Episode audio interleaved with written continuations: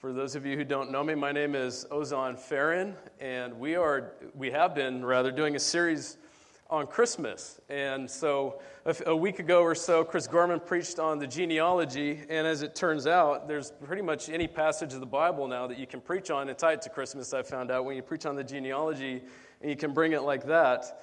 Um, and then just this past Friday, Pastor Nick preached. I'm, I'm not the lead pastor here. I preach occasionally. I've been invited, and I'm an elder here, and I preach occasionally. And so I'm, I'm glad you're here. Congratulations for being here.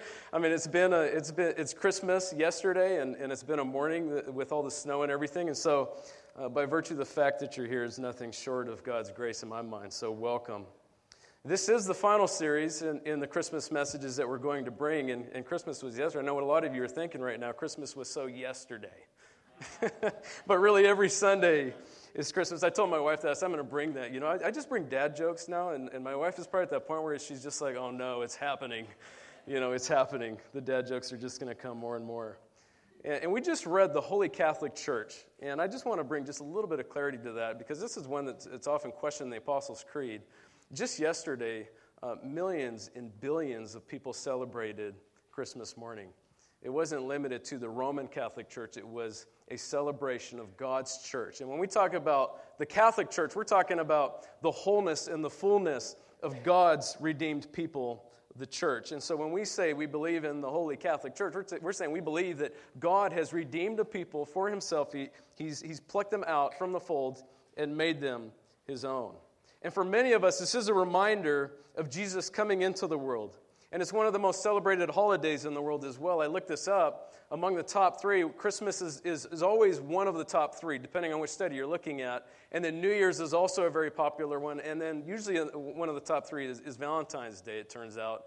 Um, I question that one whether that's a celebration or an obligation. I'll let you work that out with your spouse. But Christmas is definitely among the top three of the most celebrated holidays, and that is for good reason, because we have much to celebrate and the focus of our attention is on Jesus Christ.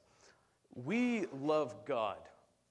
God loves us, and I'm reminded of God's love this morning, but I'm also reminded of the danger of what I like to call the Santa complex. You know, when I go into the neighborhoods and we talk about the gospel of Jesus Christ, and I'm having conversations with people, 95% or more of the people that I talk to eh, who, who proclaim uh, to be a Christian, and you ask them questions around what is it that makes you a Christian, 95 plus percent of the time, we will hear something along the lines of, because I am a good person. Right? And th- this is what I call the Santa complex. It's when, when we start to judge ourselves, we evaluate ourselves on whether we're on the naughty list or the good list, not according to God's holy law, but according to a curve or some, some way of, of if I look around and I say, well, I haven't stolen anything, I haven't, you know, murdered anybody, I, therefore I'm, I'm not on the naughty list just a few days ago, I was, I was, driving down the freeway and there was a sign up and it said, Don't be on the naughty list, drive sober. You know, so we're kind of perpetuating this thing that I like to call the Santa complex. And when a person says something along those lines, what they're communicating is something like this either, I don't really need Jesus Christ, or Jesus did what he needed to do, and I just need to take it from here. Either way, the answer is wrong because Jesus is everything, as we're going to find out in a moment. It is in Jesus that we find our ultimate satisfaction, both now and in the age to come. About 2,000 years ago, Jesus Christ, God incarnate, came into the world.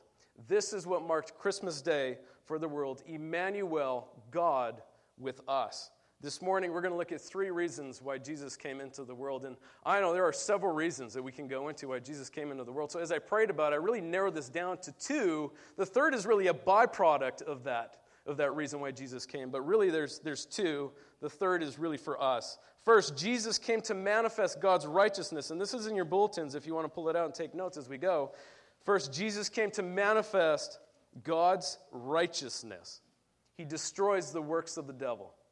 Secondly, he came to manifest God's love among us.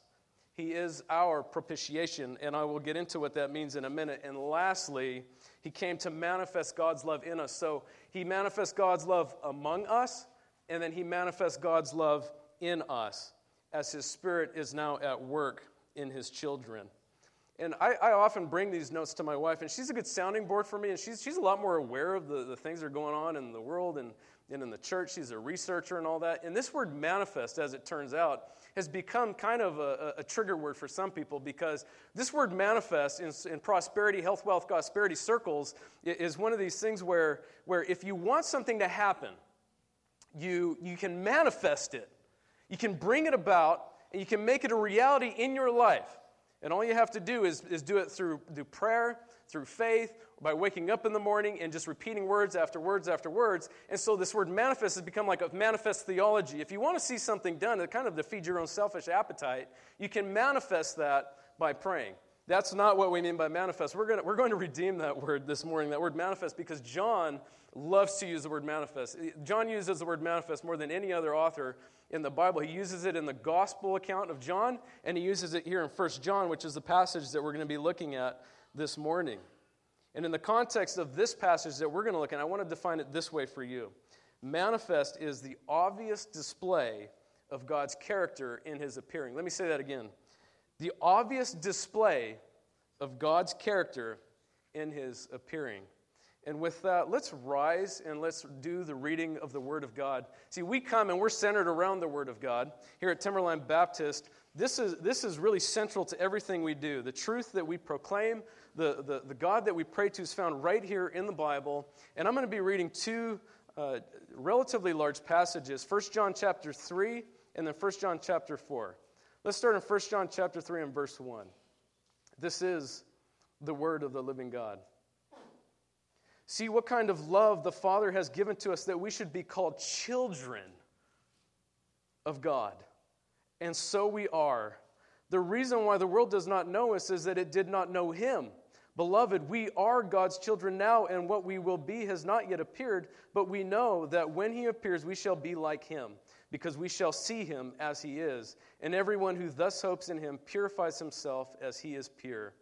Everyone who makes a practice of sinning also practices lawlessness. Sin is lawlessness.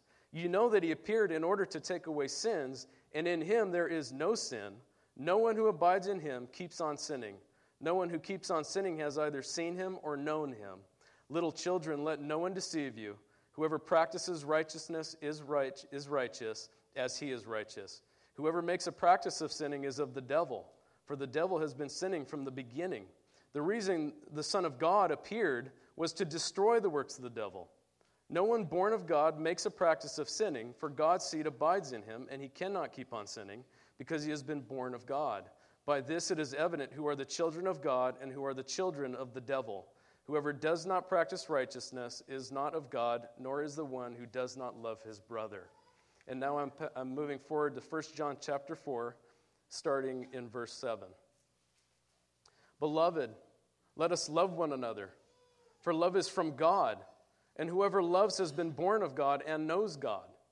Anyone who does not love does not know God, because God is love. In this, the love of God was made manifest among us, that God sent his only Son into the world so that we might live through him.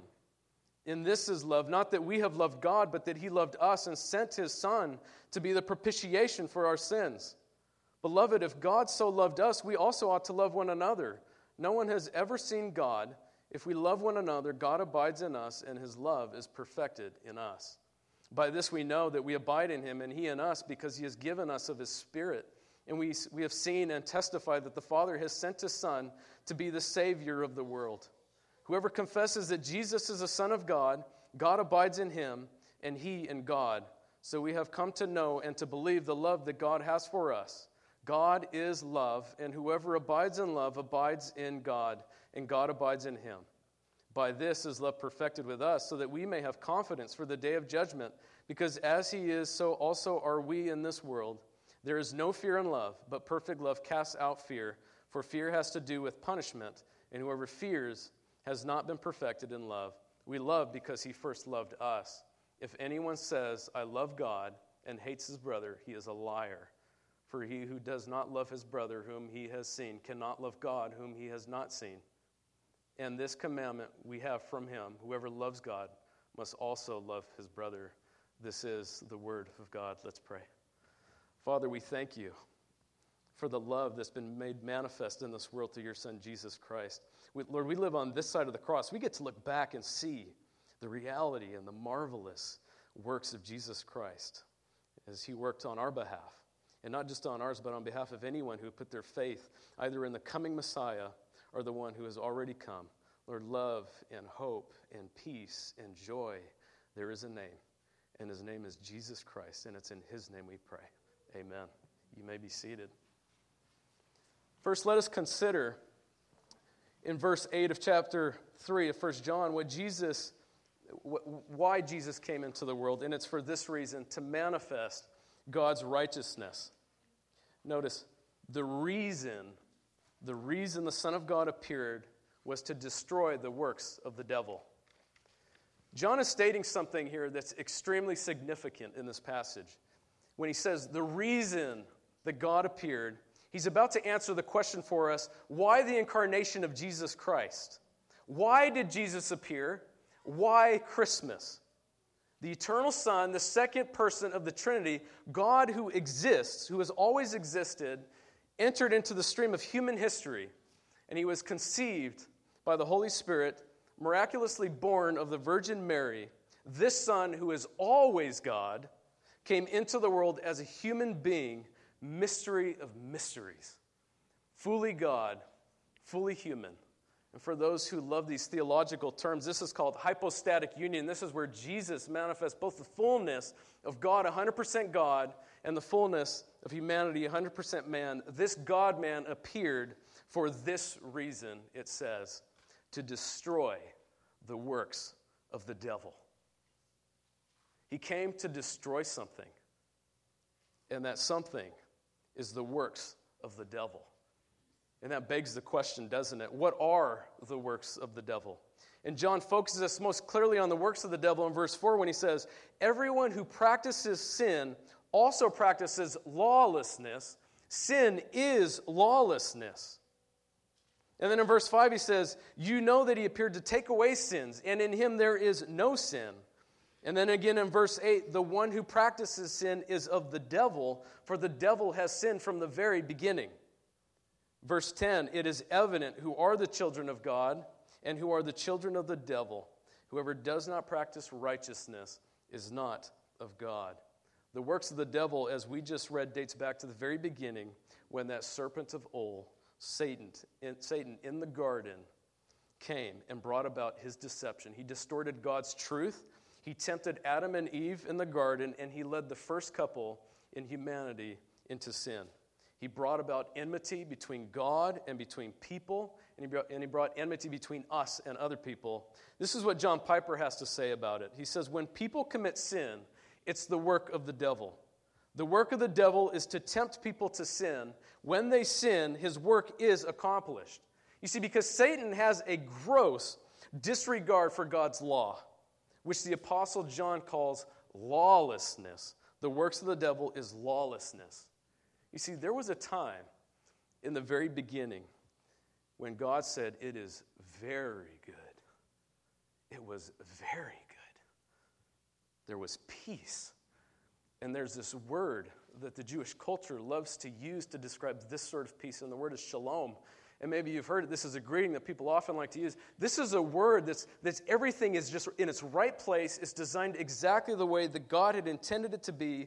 There was once a time in human history where peace like this, peace like shalom, existed in reality and among people, and everything was in its proper place.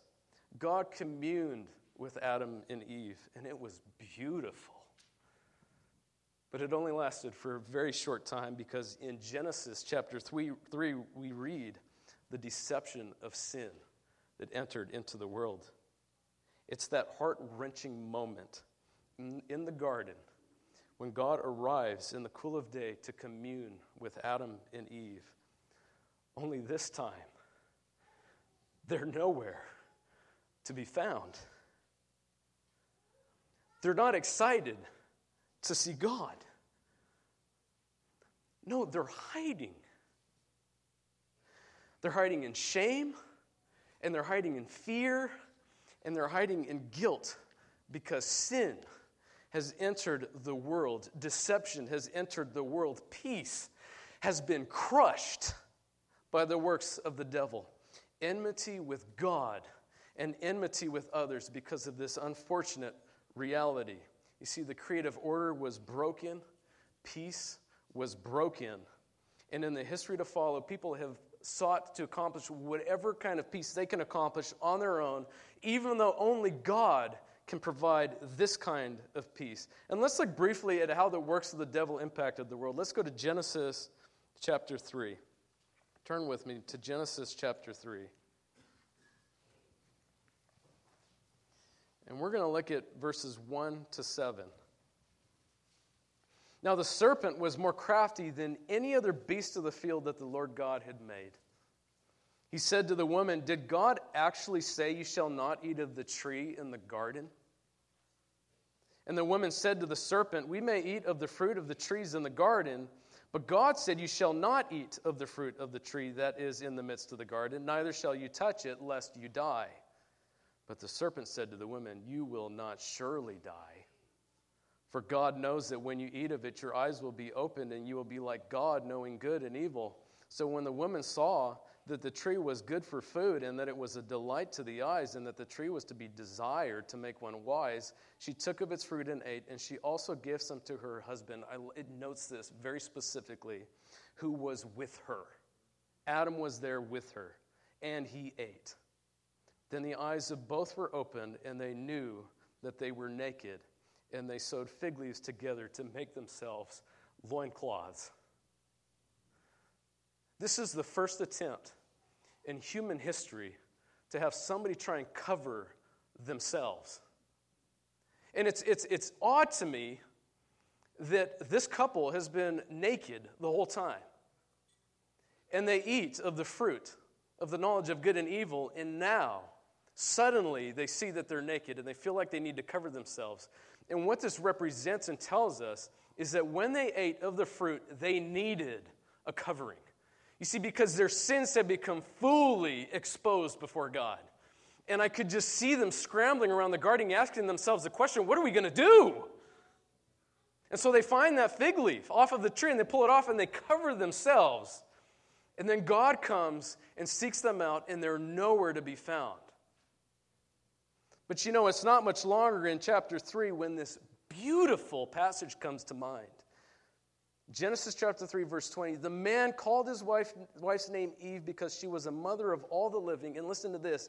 And the Lord God made Adam and for his wife garments of skin and clothed them because there is only one God in this world, the living and true God who can cover sins. We cannot cover our sins. That is the harsh reality that we're all faced with. But God, God covers sin. And it requires a sacrifice. The first animal sacrifice recorded in the Bible right here, he took that animal and he covered them with the skin of the animal. Psalm 32, verse 1 says, Blessed is the one whose transgressions are forgiven, whose sins are covered. God covers sins. And look, it didn't get better because in chapter 4, we read of the first murder. Remember that? Cain murdered his brother Abel. And then in chapter 5, this is what I like to call the he died chapter. This is a chapter where vir- uh, virtually every single verse ends with, and he died.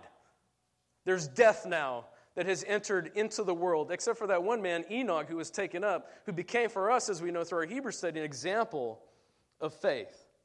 And then in chapter 6, we read of one of the most sorrowful and depressing images of God's attitude for humanity. And I want to read that to you. Genesis chapter 6, starting in verse 5. The Lord saw the wickedness of man was great in all the earth, and that every intention of the thoughts of his heart was only evil continually.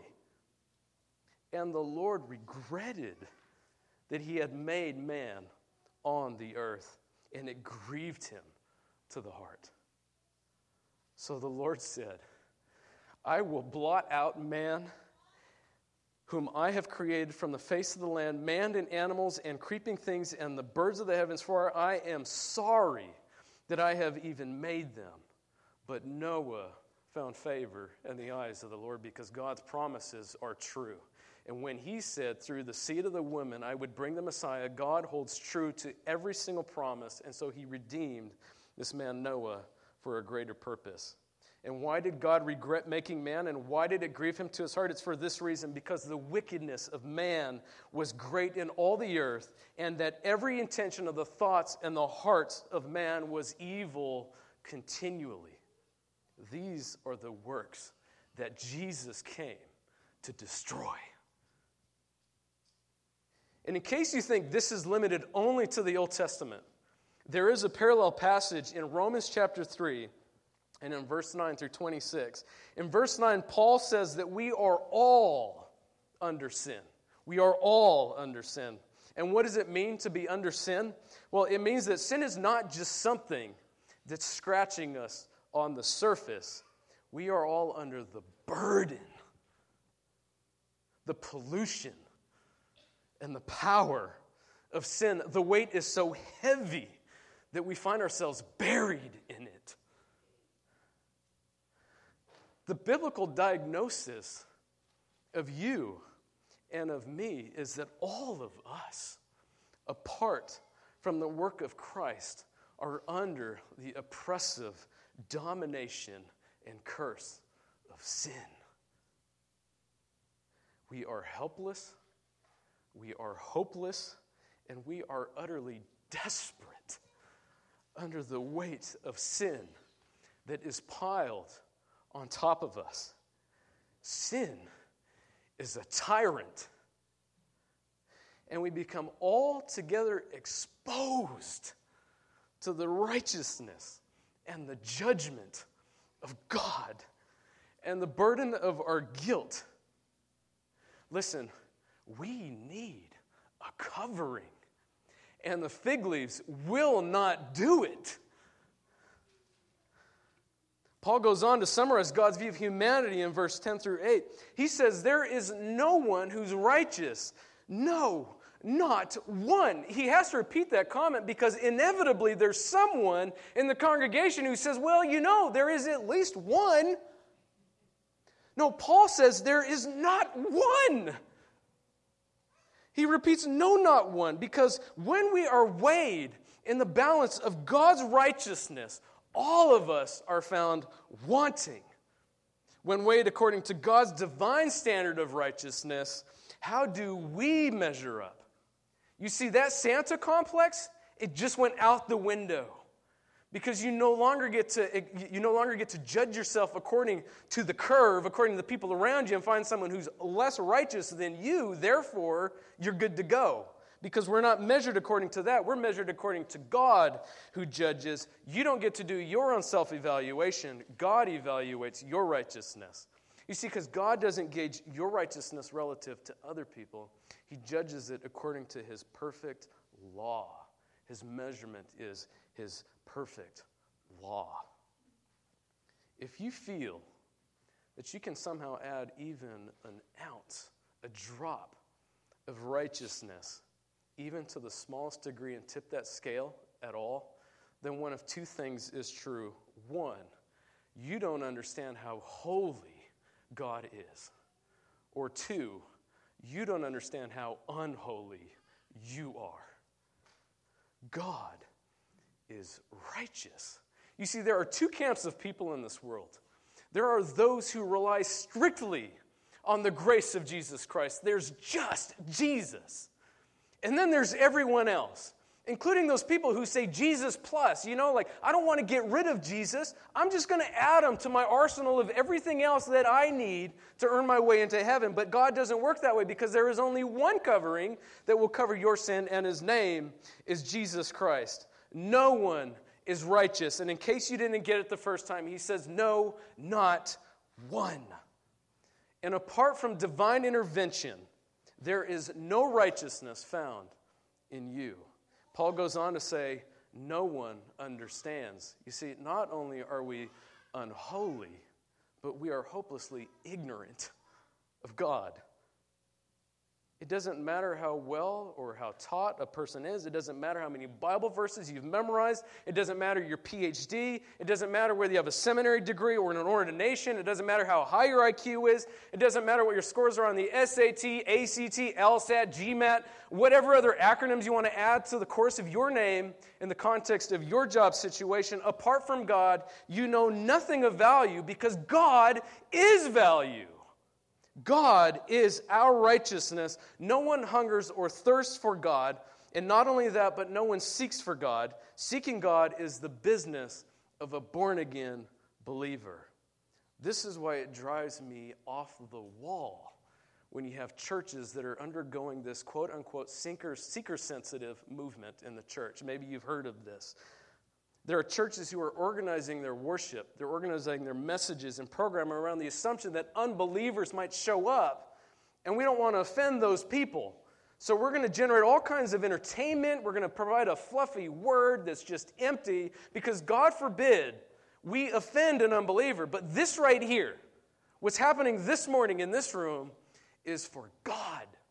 It's for His people to worship and exalt our Savior and King the Lord Jesus Christ. And in that, we find our ultimate satisfaction Jesus Christ. God in Christ is our reward, and we get to enjoy Him for eternity. People's basic problem, listen to this, is not lack of self esteem. It's not that somehow they're out of sync between them and God.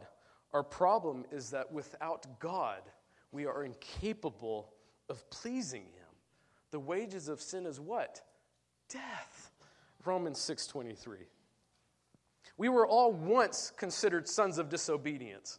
Okay, because in Ephesians chapter 2 verse 1 to 3 it says, "And you were dead in the trespasses and sins in which you once walked, following the course of this world, following the power of the air, the spirit that is now at work in the sons of disobedience, among whom we all once lived in the passions of our flesh, carrying out the desires of the body and the mind, and were by nature children of wrath, like the rest of mankind.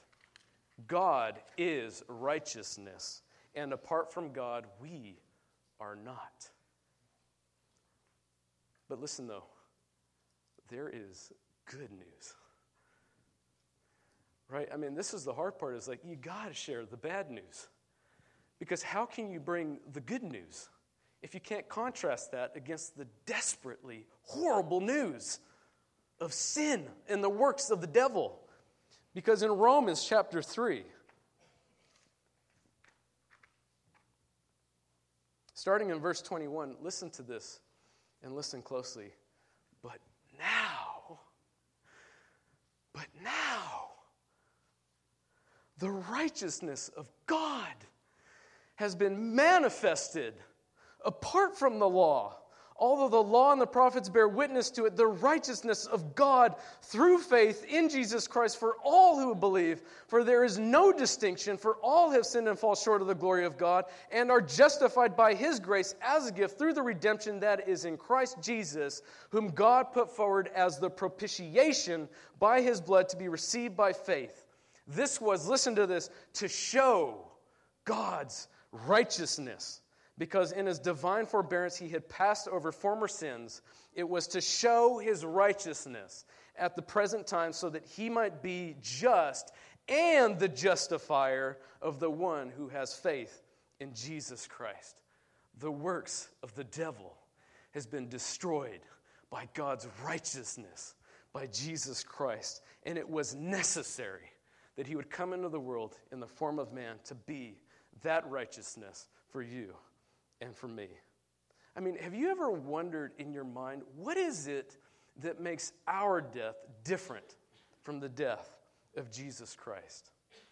You see, the reason why we die is because it's the consequence of sin.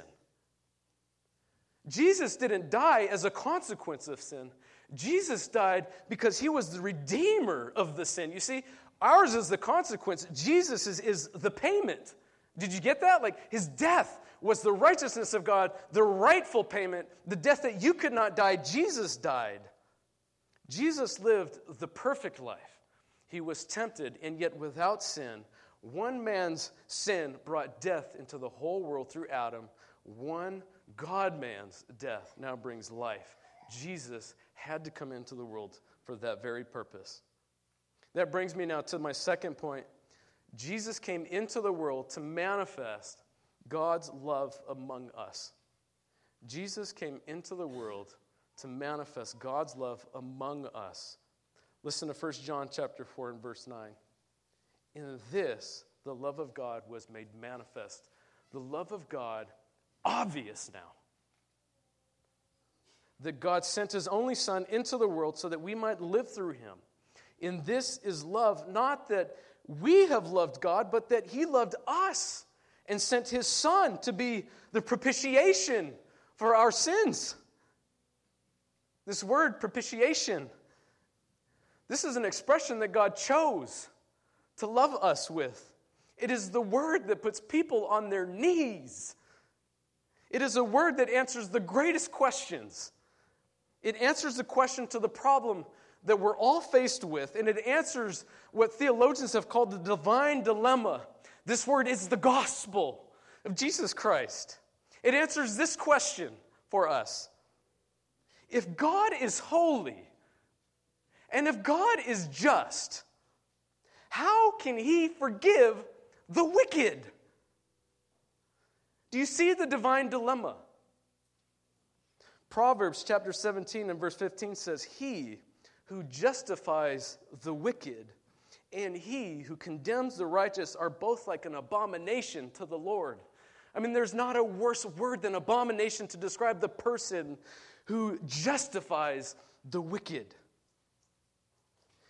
If God is holy and if God is just, he cannot forgive you. He can't have fellowship with you. If God is holy and if God is just, he cannot forgive men because men are wicked. And the judge of this world must do right. I mean, put yourself in my shoes for a minute. Just imagine the most heinous crime. You or a loved one witnessing something horrible happening in front of you. And that person is now in front of the judge. And the judge says, You know what? I love you. And for that reason, I'm just going to let you go. Now, look, if you are the victim of that crime, you are not going to stop short of going to everybody in your neighborhood, the governor, your parents, everybody, and you're going to say, There must be justice to be served. How can you just let him go? You see, it's not right to say, See, God could have punished you, but instead He chose to love you. No, God loves you, yes, but God is just as well. God is just and God is loving. God's servant Isaiah said in Isaiah 64 Behold, you were angry, and we sinned. In, in our sins we have been a long time, and shall we be saved? We have all become like one who is unclean, and all our righteous deeds are like filthy rags. We all fade like a leaf, and our iniquities, like the wind, they take us away. And he poses to us a very important question How can anyone be saved? Is that it? I mean, where do we go from here? The divine dilemma. Well, you see, it is for this reason why the Bible says, Blessed are the feet of those who preach the gospel of the Lord Jesus Christ. Because I come and I bring you tidings of comfort and joy. Because there is forgiveness that God offers because the divine dilemma is answered in this one word the propitiation. God manifests his love in that he sent his son to be the propitiation. God's love is powerful. His love is selfish, selfless rather. His love covers a multitude of sins. God's love works miracles and his love overcomes. It overcomes even the greatest dilemma. So let me ask it in how does God forgive wicked men and still be considered just? It is in this way a propitiation. And this is love. Not that we loved God, but God loved us. This is how the appearing of Jesus destroys the works of the devil. You see, God's justice demands that we die. Our sins deserve the wrath and holy judgment of God. This is just a simple fact, and it just seems like no matter how many people I talk to, they don't want to believe this, but it's true. God is holy and He is just. But God, but God. The second person of the Trinity comes into the world incarnate to take on the very death that you and I deserve. This is how God can be both just and the justifier. Jesus is the very person that many of God's redeemed people of old were hoping for. They long to see him and they long to know him. And we know him because we get to look back and see the Lord Jesus Christ. It's not that God's love overruled his justice. God's love does not nullify his justice. God didn't choose to love us in lieu of his justice. God is love and God is just. Jesus came into the world conceived by the Holy Spirit, born of the Virgin Mary in humility. Jesus came into the world in the form of man, which was necessary for you and for me because he came to die.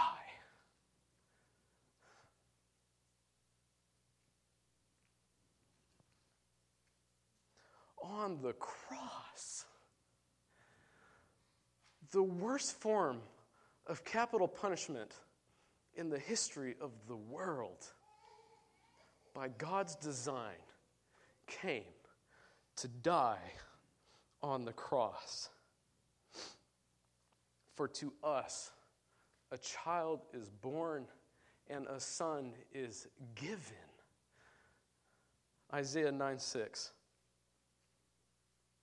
So then, the fullness of God's love, the fullness of God's grace, the fullness of God's justice was made manifest in the Lord Jesus Christ on the cross. This is why Pastor Nick said last Friday you cannot separate the birth of Jesus Christ and the cross of Jesus Christ. You see, every sinful thing about me, inside and out, has been placed on the Lord Jesus Christ. My debt has been charged now to his account. You see, because he became my target. Jesus became my lust. He became my lying. He became my murderous heart. He became my anger and so much more. He bore the wrath of God in my place, and he appeased the Almighty God. He is, as we like to say in this congregation, my wrath absorber. He is my propitiation, my wrath absorber. The fullness of God's wrath laid on the Son, and not a pinch, not a pinch of his wrath reserved for you or for me. The punishment of Jesus was exhausted on the cross in the person of Jesus Christ. And it pleased God, it says in Isaiah chapter 3, verse 10, it pleased God to crush him because he died for you and for me. Now, church family, I want you to listen to what John has to say very closely in, in 1 John chapter 2, verse 1. Listen to this. My little children, I am writing these things to you so that you may not sin. But if anyone does sin, we have an advocate with the Father, Jesus Christ, the righteous. He is the propitiation for our sins, and not for ours only, but for the sins of the whole world. You see, Satan likes to use our sin against us, doesn't he? You see, when we were in our studies of Hebrews chapter 2, and particularly verse 14, we learned that people fear death. And the reason for that fear is that we know that when we die, we are going to be faced with judgment. And Satan is crafty and he is clever and he can do all kinds of things, but his biggest weapon, his primary weapon that he likes to use against you and me is our sin. Our sins are what bring us condemnation. And I know as a fact that there are a number of you in this congregation who have prayed and you've received Jesus Christ and you walk in newness of faith, but you are struck with fear because Satan continues to use your sin against you. These are the works of the devil. Satan will tell you you're no good. And if you don't believe me, just look in the mirror. You don't measure up to who God is. He says, God could never love someone like you. Look at what you've done. Look at your sins and how many times you've failed. You cannot possibly love someone like you. You are too bad. You are too wicked. You are too vile. You are simply unlovable. Satan is the capital A accuser. But listen to me closely and listen to me now. You must understand that what Satan is doing in that is he's arguing an argument that is invalid. It's invalid. There is no longer any basis for that argument because God died for that. He destroyed the works of the devil, and He didn't just bruise the works of the devil, He didn't just soften the works of the devil. He destroyed it, it says. When he died on the cross and he said, It is finished, he meant it is done. The works of the devil destroyed for anyone who would put their faith and trust in Jesus Christ. It is impossible for the child of God to be condemned. There is not a pinch of wrath left for you. Jesus says there is no fear because there is no punishment. There is no punishment because there is no sin. Jesus died and he paid it in full. He says, not the part, but the whole. There is no punishment, there is no fear for anyone who puts their trust and their faith in Jesus Christ. And you can confidently say, It is well with my soul. You know, try this out sometime. When you're greeting somebody and they ask you, Hey, how's everything going? Just say out loud, I'm doing well.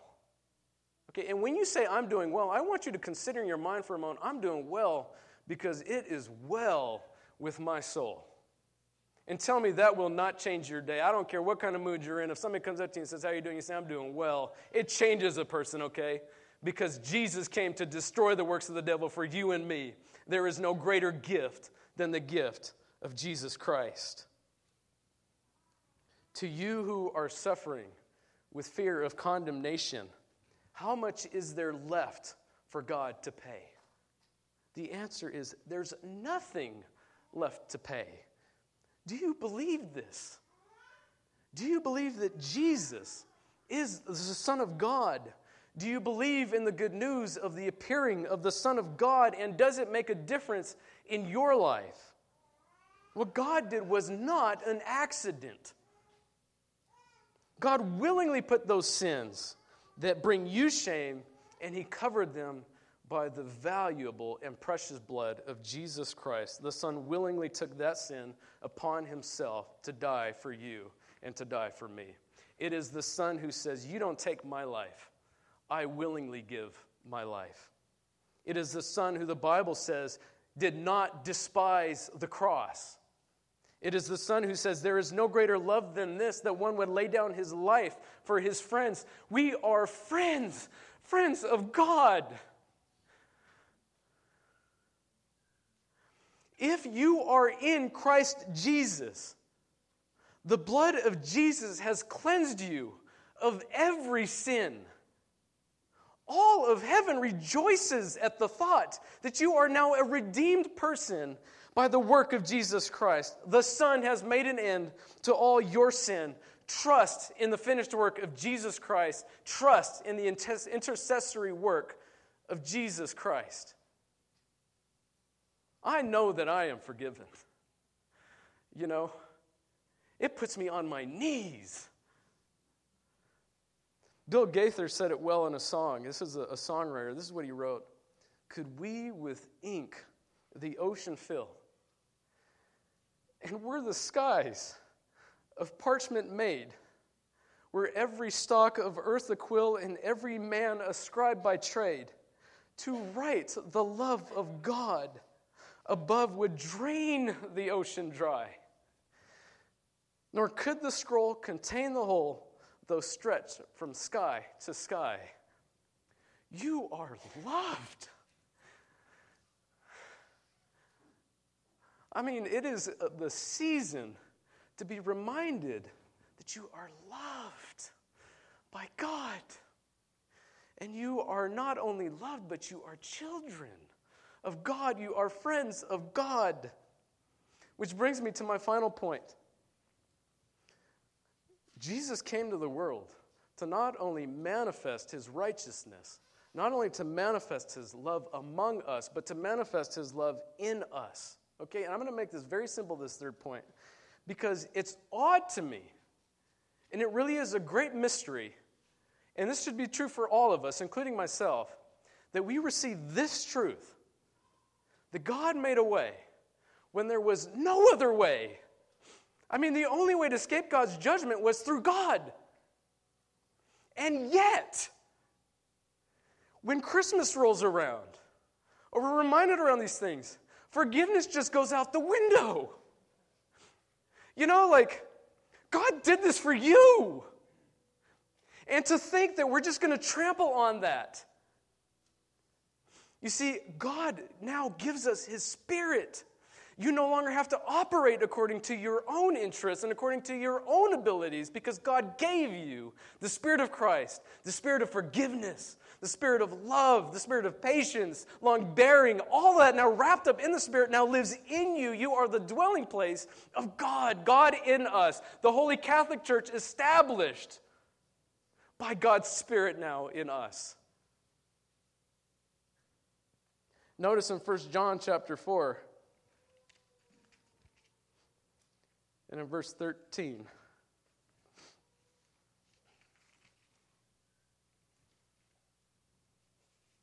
By this we know that we abide in him and he in us because he has given us of his Spirit. And we have seen and testified that the Father has sent his Son to be the Savior of the world. Whoever confesses that Jesus is the Son of God, God abides in him and he in God. So we have come to know and to believe that the love of God Sorry, that the love that God has for us. God is love, it says. And whoever abides in love abides in God, and God abides in him. By this, love is perfected with us, so that we may have confidence for the day of judgment, because as he is, so also are we in this world. There is no fear in love, but perfect love casts out fear, for fear has to do with punishment. Whoever fears has not been perfected in love. We love, listen to this, because he first loved us. If anyone says, I love God, listen to this, and if anyone says, I love God, but hates his brother, he is a liar. For he who does not love his brother who he sees, like I see you, brother and sister in Christ, and I can love you with a tangible and obvious kind of love. If I can't love you in that way, how am I supposed to love God who I can't see? And this commandment we have from him whoever loves God must also love his brother. You see, it's conjoined at the hip. Your love is, manifest, is the manifestation of God's love in this world now. It is inseparable. God loves you, you love God, and now your love creates the manifestation of God in this world. And you cannot love a person more than sharing with them the gospel, the good news. There was time, you know, when we, when we lit the candle on the, the Christmas Eve service, we were all the way in the back of the room, me and my family. And that song was going. And I remember thinking to myself, what if that song ends before that candle makes it back? I mean, not only am I going to have to do something with my kids, but it reminded me we got such limited time, friends. I mean, God didn't just place you in this world to just enjoy the things of this world, He put you in this world to present the fantastic news of Jesus Christ, the gospel now made manifest among us and in us in Christ. Let's pray.